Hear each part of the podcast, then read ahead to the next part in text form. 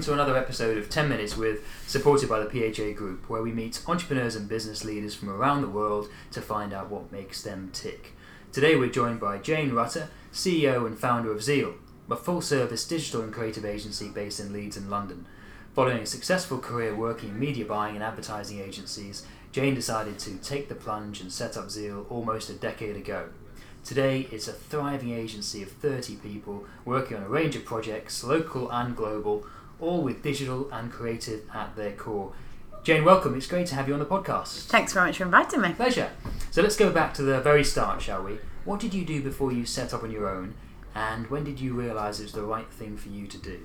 So my background was big agencies. So I worked for uh, in media buying. So I would buy TV time. I would buy um, outdoor, national press, magazines, everything like that.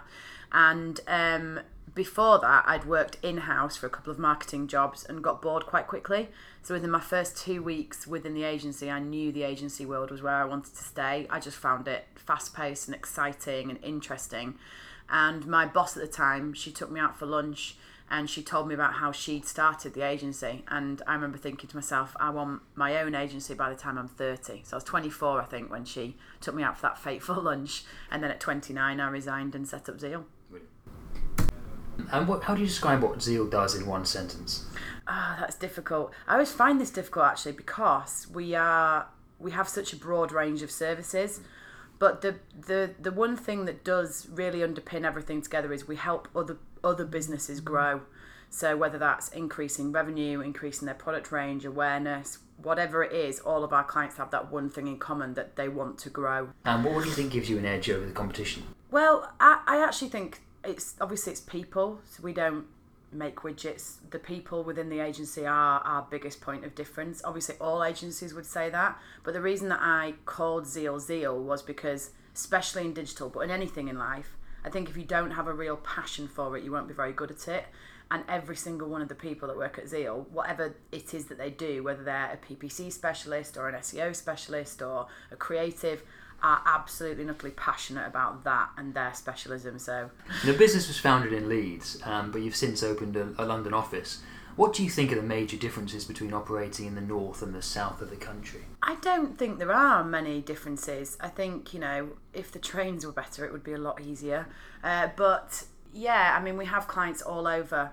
And we always have, even from day one. I think it took us about two years to find a client in Leeds, weirdly enough. So um, we've always had clients down here. We've always worked with people down here. So yeah, I don't, I genuinely don't see a great deal of difference. What about for you personally, managing your own time across two locations with all the other responsibilities that come with running a business? Is that that a tricky? Yeah, it is. I try and do uh, probably two days a week down in London, three weeks out of the month, so to speak. So I'm down here a lot, which is great. But I, I love it. I really like it. I like kind of you know having a foot in London and a foot in Leeds. You've obviously got a business of 30 people now and growing. So, at what point do you think you transition from becoming an entrepreneur to becoming a, a fully fledged business leader?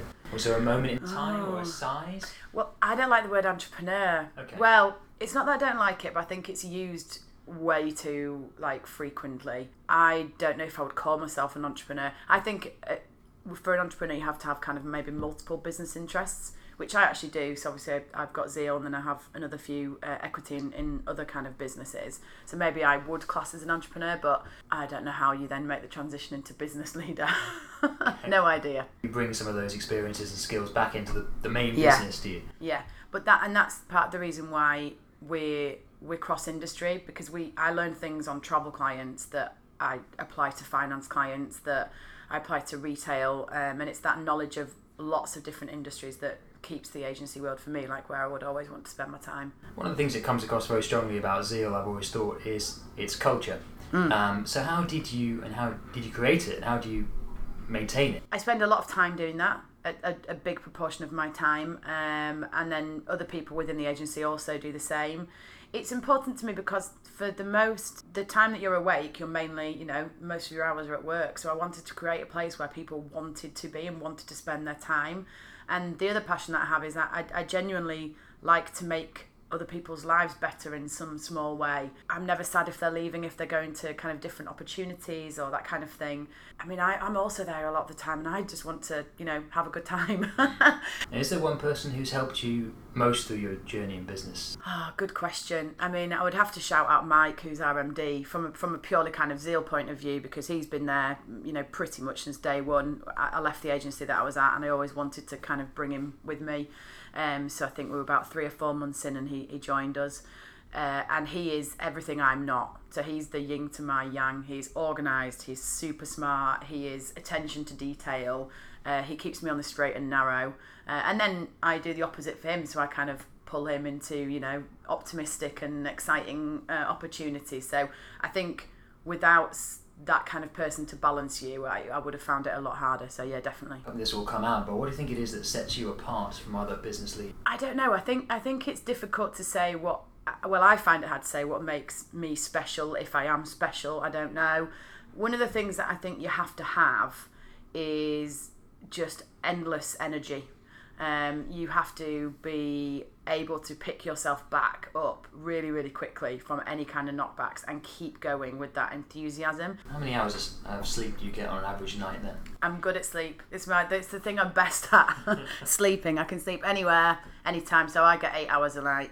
And actually on a weekend sometimes ten if the kids are quiet. That's a good trick. Yeah. Um, what do you say is your biggest mistake? I make them all the time. We recently lost a big client that so about a year ago and that had got to a point where it was about 40% of our revenue.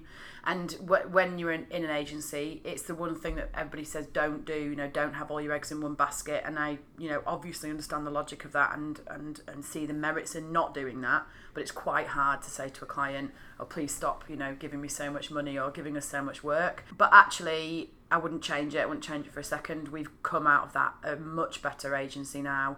We've got um, a much broader product offering and more exciting clients going on. So, yeah, while some would see that as a mistake, and I guess financially it did set us back slightly for a period of time, I, I wouldn't change it. And I wouldn't really change any of my mistakes because that's how you learn, isn't it? Okay, what's next for the, um, for Zeal then in the next period? Having had those experience over the last twelve months of losing a big client, where do you see the challenges and the opportunities in the next period? Mm, growth now. We're, we're ready for that growth. And actually, while if you look at the financial growth with that client, yes, it was growth, but it probably wasn't. Um, it wasn't sustainable growth. So now we've shrunk back. We've got the best people doing the best job, and now we've got a really nice spread of clients. We've got some incredibly exciting projects along the pipeline as well. Over the last six months, we've had some really interesting and, and really cool kind of new business stuff come in. Mm-hmm. So yeah, it is to continue to grow and, and maybe look at another territory as well geographically. What do you say is your, your one big piece of advice for other other aspiring entrepreneurs, or if you're not using the word entrepreneurs, business leaders in some capacity? I once when when I was eighteen, I went travelling around the world, and all my other friends were going to university. And as cheesy and as corny as it sounds, it was the Nike slogan "Just do it" that mm. made me really think, oh, what what have I got to lose? I think sometimes we're crippled by thinking, what have we got to lose? I would say, uh, just do it. If you, but also understand the risks and give yourself a time frame. So when I set up Zeal, I didn't really have any risks. You know, I didn't have any family, didn't have a big mortgage, didn't have any dependents. So I thought, well, worst thing to happen is I'll give it six months. At the end of those six months, if it hasn't succeeded, I will be able to go get another job. So I think it's weigh up the risks. Obviously, don't overstretch yourself to a point where it's going to cause you, you know, damage. But just take, take, just jump and take risks and see what happens. And And finally, as tradition demands on this podcast, we'll ask you one final question. What is your party trick? Oh, I've got a good one. Uh, so I can spin a pint, a full pint of beer, round without spilling any. So it's a good. I was, I was about to do physically it. No, I was about. I, I can show you. Oh, well, well, I can show you this glass of water, but it, um, but I'm a little bit rusty. But I once did it um, on a family holiday after a few too many beers, and I was with my mother-in-law and um, some family, and the kids of the family were do it again, Jane, do it again.